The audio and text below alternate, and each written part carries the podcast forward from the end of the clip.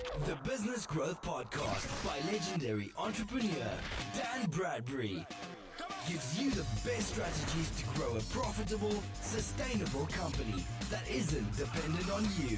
Whether it be how to hire and lead a world-class team, business finance, marketing, time management, growth through acquisition, or maximizing your company's value before you exit, this podcast is for you.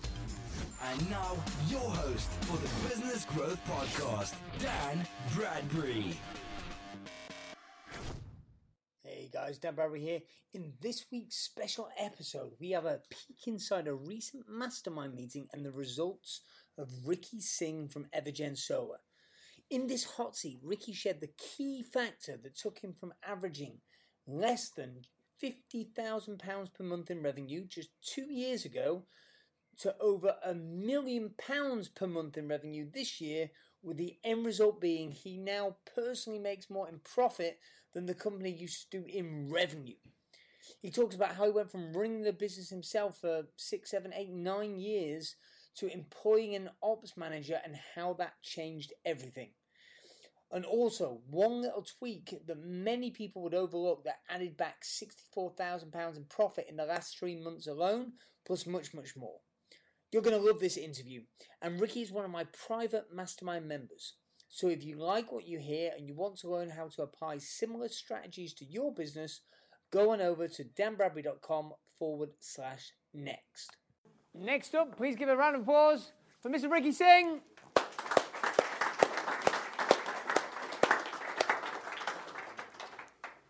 So, Ricky, for those that don't know, um, uh, give us a 20 seconds what, what your business does. Okay, so we sell solar predominantly to homeowners, so it's a B2C business. Um, we operate a, a direct sales team, um, and we cover everything from marketing through to sales and installations and aftercare. And give, it, give us a bit of a context for the size of either how many on the team, and, and obviously the business has grown radically. So, kind of revenue team size. Where was the company a few years ago, and where, where, where is it? Where is it scaled to? Okay, so uh, quarter one in 27, sorry, 2017, we're doing about 140k turnover uh, in that quarter, January to March. We probably had maybe sort of two, three salespeople, uh, me and another chap in the office running the kind of ops. And then the same quarter this year, we hit 3 million in revenue, gross profit of 908, and netted 186. And we've got a team of about 26 in sales. First of all, that's worthy of a round of applause.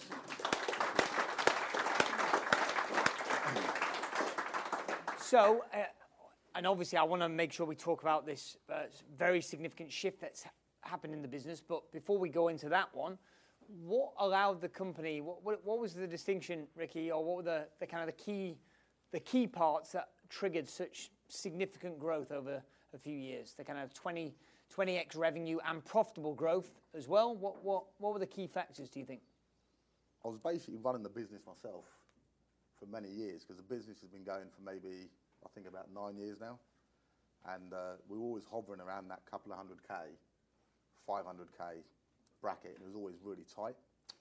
Um, so I kind of took a bit of a risk. At that time, was a real big risk to employ uh, an ops manager. He's actually somebody I knew, um, worked for me in sales, didn't really want to be a salesman, went and got another job in operations somewhere else. Um, and I thought, you know what, I'm ready for him now. So I offered him a salary, which he was happy with, took him on, it was me and him, and then slowly just very carefully recruited the right, what I thought were the right people. So. And what did employing him as an ops manager, what did that free you up to do? Because I guess that's why it was a risk, because he was taking on some of the jobs that you'd been doing, I'm guessing. Exactly, yeah. So he would obviously take on, and, and he's better at the ops than me. You know, I hate hate ops. so um, so yeah, and he really loves it. So he was really really happy doing that work. Um, I enjoy kind of running the sales teams, uh, doing marketing, branding, that kind of stuff. So I was able to then recruit more salespeople. Um, we got to a team of about five, and it then became um, a good opportunity to hire a sales manager, which was again another great because dealing with them, you know, too directly and being the boss at the same time, it got to the point where that was a bit difficult. So I took on a sales manager. Um, again, worked out really, really well. Um, I left it and left it until I kind of found the right guy, and that was really vital. Without him, um, like we wouldn't have been able to succeed. So what Dan, you've taught me on A players and that resonates big time because without the, we've only got a few people. There's only give you a perspective on numbers in the office. We've only got six people delivering like facilitating that that business. Um, and the rest are all you know subcontracted fitters, which we've got to manage. So we, we try and keep it quite effective, and to do that you need good people, accountable. Scorecards are implemented now, various other things. Good man. So, so uh, and now uh, one of the reasons why we, we felt that you uh, needed to be on this panel is because there's been a very significant change in your industry in the recent past. So perhaps just in brief, just to give them a flavour um, as to what's this, uh, what's this kind of asteroid that's hit planet Solar in the in the last few months, uh, and therefore why why has the business had to shift so radically? Okay, so basically, it's always been sold on the um, the subsidies that a homeowner receives for fitting solar. So it's kind of like a return on investment proposition, um, and that's that's how it started. That's how it picked up pace, and that's how it's always been delivered. Does everyone um, follow that? So effectively, they were selling solar on the basis of the subsidies that you get. So you, you're making money. There's a return on investment over time. That's right. So what happened was last last year, they the government announced that they were going to take away the tariff altogether. So there'll be no more subsidies. That that'd be the end of it. And the date for that to happen was March 31st this year. And, um, and what happened to industry, as in revenues generally across the industry? Jesus. So number of installations in April nationwide amongst all the companies fell by 95%. 95% drop Across- in new across the business industry. across the industry. And, and, and uh, just think about that. I mean, while that may not ever be that severe in your industry, sometimes there's external factors. You can do everything right. Ricky was really a, a fast growing, very profitable business. And then there was this massive radical change, but you've dealt with beautifully. So, what, what, what, what, what, um, what have you done to kind of pivot against that significant change in landscape? Thanks, by the way. I don't know about that being beautiful. We've tried to do what we can. Um, so basically, provisioning was, was a key thing. So as we were kind of turning over money, um, in fact, just to step it back a bit, taking more time to actually work on the business allowed me to look at leakage because leakage, you know, is, is severe, especially with subcontracted fitters, stock all over the place. And I know what you mean, but just what do you mean by leakage? leakage, uh, too much kit being used. That doesn't work. Give me another one. Loading the vans up with too much stuff just because you, if it doesn't work, you want a safety, and then we, we lose track of what's going on. So uh, we, we put procedures in place which basically made the subcontractor liable for, for everything. So if they lose or break anything, doesn't affect us. Um, and I was able to monitor how much leakage we were able to save because they were able to tell me what they've lost. Yeah. So they took the hit for us. Uh, So this- thi- uh, just before you give the number, this is so critical because even if you're not in a business that uses materials, when companies grow quickly, often the owner loses track of it, but uses it as, oh, we're growing quickly, it's fine. And, and normally that, that the term Ricky uses leakage, normally that, that lack of efficiency is just all coming off your bottom line, right? Which actually inhibits your growth because then there's not the additional profit and cash flow for growth, or, or certainly it restricts it. So, what was the So leakage? quarter one this year, uh, 64k, just what they know about. Yes. Um, I reckon they're probably out by another 20 grand. Yeah. So there's basically they don't- 64k saved because of these procedures. Okay. Um, and that was through basically just having a bit of time and, you know, being a bit fearful of, obviously it's risky, growing at such a rate, and um, you know, I could just see there's going to be holes everywhere. So I was just trying to plug in the biggest ones first.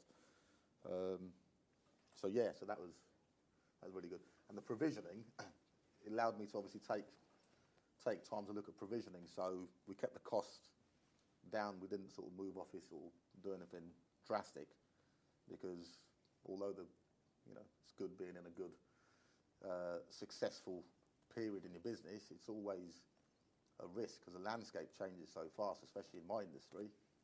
Um, the provisioning and hearing that in sort of meetings we have here allowed me to kind of right, okay, so I've got to set some money aside. I had the three month operating cash flow in mind as a, as a target, and we hit that. So, so what I, did you practically do? Was it weekly? Was it monthly? How, how and, and how, uh, very tactical level, how did you do it? Were, were you doing it? Were, were, you delegating it out to your finance person? What was, was it money set aside every week or were you doing it differently? How were you siphoning it off and provisioning cash? Um, there's no like big secret to it. I was just basically spending less money and then um, looking at where the biggest expenses were, like marketing for us. Sometimes we spend, you know, like a lot of money. Every week we're spending like 10 to 20 grand. So we're looking at if we can save a couple of percent there and nick a couple of percent here. Do something. And, and how was that done though? Was it were you engaging with a member of your team, or were you just constantly looking at it and asking the question? Were you putting money saved aside into a separate bank account, or was it just all accruing in the main account? What, what was the what was the process which caused you to consistently stay on top of leakage and stay on top of expenses? Um, okay, so we, we kept it all in the same account. It's just we monitor uh, the marketing on you know on a live basis on on uh, on our Google Sheets. Everything's API'd into there, um, so it's not very sophisticated, but it's enough to give us a good idea as to what's going on. So I'd love to have a more sophisticated answer for you. It's good, but it's, it's, it's gritty. It's a bit, you know, but it's basic and it works. Well, the so. point is dialed in though. I mean, how frequently were you kind of like looking at data? Was it was it monthly, daily. weekly, daily? Right. So like it's constant. And prudence. also the, the, the, sales manager was um, I put him on bonus for marketing spend versus jobs fitted. So he was always, you know, and he's, he's pretty on, on board with that anyway. And I've got the the call handlers in the office all on a little bonus because I knew a few hundred quid here and there, you know, would save me and the business thousands, which it did. So it's more like a cost cutting and cost awareness exercise, leakage, leakage awareness. Right, and then you're aligning the bonuses so the team align with the overall effectiveness, I guess. Yeah, so it's kind of self policing, really. So put the incentives in place. Um, they wanted the money. We had constant reminders on boards, WhatsApp groups, like, okay, if we can cut that now, we're nearly there for the quarter that means obviously don't forget you're going to get this, this, and this. So it's always kind of reminding people. Um, it's, it's, all sales anyway, so they're, they're target-driven people. Um, so yeah, I think the key thing there was self-policing. How do you find so many contractors to deal with fulfilling the, that many jobs? Yeah. That's a ma- major part of the, the success story, really. So we, the, the, chap David was hounding me for quite some time, and uh, was always like, look, I'm very loyal with the team we already have, um, but we'll bear you in mind. And when that team slipped up, I gave them an ultimatum. They didn't negotiate. So I cut them off, gave him the work, and he was a man in van at the time. Uh, and he grew with us. and he had the appetite, and he was young. It was the right sort of time for him.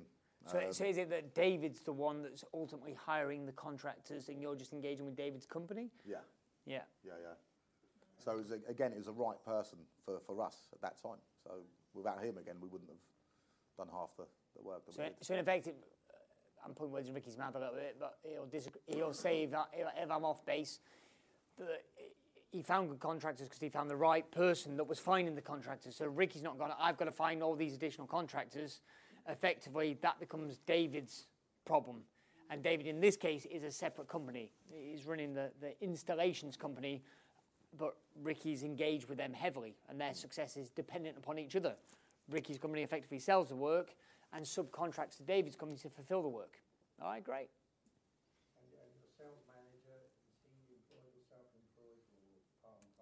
So he's, uh, he's, he's on a weekly retainer. uh, of about 550 quid, and heavily uh, on on fit bonus. Um, the commission only, we had a obviously discussion yesterday about sales. In direct sales is mainly, I think, um, it, it is mainly commission based, commission only, um, and you do get retention. Some of my sales guys have been with me, you know, like, well, say some two, three of them been with me like five years. So, um, so yeah. What's your process, I, sp- I suppose, Ricky? As in, because I know it was it was discussed yesterday a little bit, and again, it's healthy. It's good. I like it when there's different points of view, fr- especially from the front of the room about how, how to do things. What what lessons have you learned? Because fast growing company, commission based sales force.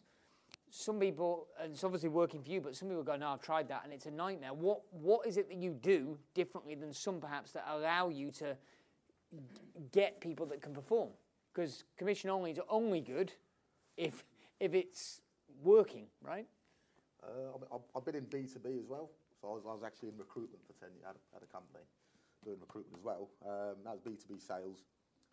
We're now in B2C, so you're actually going out to the customer, selling within their home.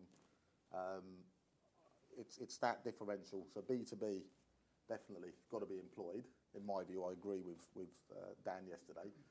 But uh, B2C, you know, windows, whatever you're selling in the house, typically 99% of the industry works on a commission based only because those guys are, it's a tough gig.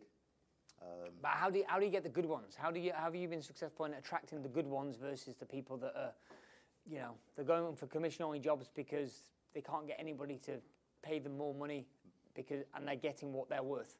It's, it's actually hard to get them because the, the good ones always going to be in work and they don't need, they don't have CVs.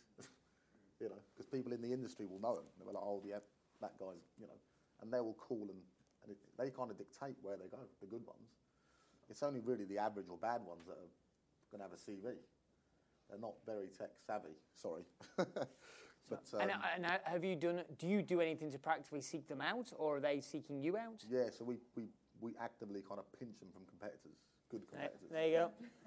see, see uh, that was a great gem, right? and, and I would say, my experience is not uncommon. The best people probably are working for somebody else already. You know what? I want to be dialed in with my competitors. We touched on it yesterday. I want to be best friends with as many people in that company as I can be. I want to know before their boss knows if they're unhappy and thinking about leaving work, right? Because then you can, if appropriate, you can you can dial into that and that becomes your opportunity to uh, give them the chance to seek better employment elsewhere. Uh, how, how, are you adapting? And for clarity, um, the company's grown over multiple years. We're not saying there's not been an impact for this, but Ricky stayed profitable despite uh, uh, upheaval in the industry. How are you adapting or taking advantage of that? Ricky's probably the because because an additional point would be to say what percentage of your competitors have gone broke in this like 75, 80%. Uh, loads of these companies are just disappearing. Subsidies have changed, therefore companies just disappear. Yet Ricky's A still here, but not just still here, actually stay profitable. Okay, so how have you how have you adapted? What's allowed you to still be here beyond provisioning and stay profitable? Yeah, so we it's quite simple again. We just modelled the uh, the customer proposition prior to the, the, the drop happening. So instead of dealing, instead of kind of like being afraid of it, I actually, you know, I hate to say, I actually am happy that it's happened because every time there was a shift, it would cause massive, you know, peaks and troughs in the business. Which is why the numbers are so lumpy. And when we make a loss, it, it, it's, it's heavy. and um, now with no tariff, it's like a, level playing field, and you can actually build slowly uh, and more sustainably. So, and, that's ultimately what I want, you know, uh, a, sustainable business. So, I think once we got rid of the fear, because the consequence and, the certainty of it happening was absolute, and the damage factor was massive, as you've seen. But once I accepted that and um, kind of like lifted the spirits of the, of the staff and so on, because I knew that we'd provisioned three, four, five, six months worth of operating costs, no problem. Then actually able to look at modelling the customer proposition and, look at right, would I buy that? Okay, no, let's go back to the drawing board and keep adjusting it until the model works. And it's like, okay, we can make that work, no problem. And you retrain the salespeople and readjust your marketing, readjust your pitch, and then it's trial and error to see where you need tweaking, and that's what we've been doing in the last couple of months. I love that. Give it up for Ricky. Hey guys, if you like this week's episode and you want to find out how you can get the tools and achieve similar kind of results in your business, go on over to danbradbury.com forward slash next.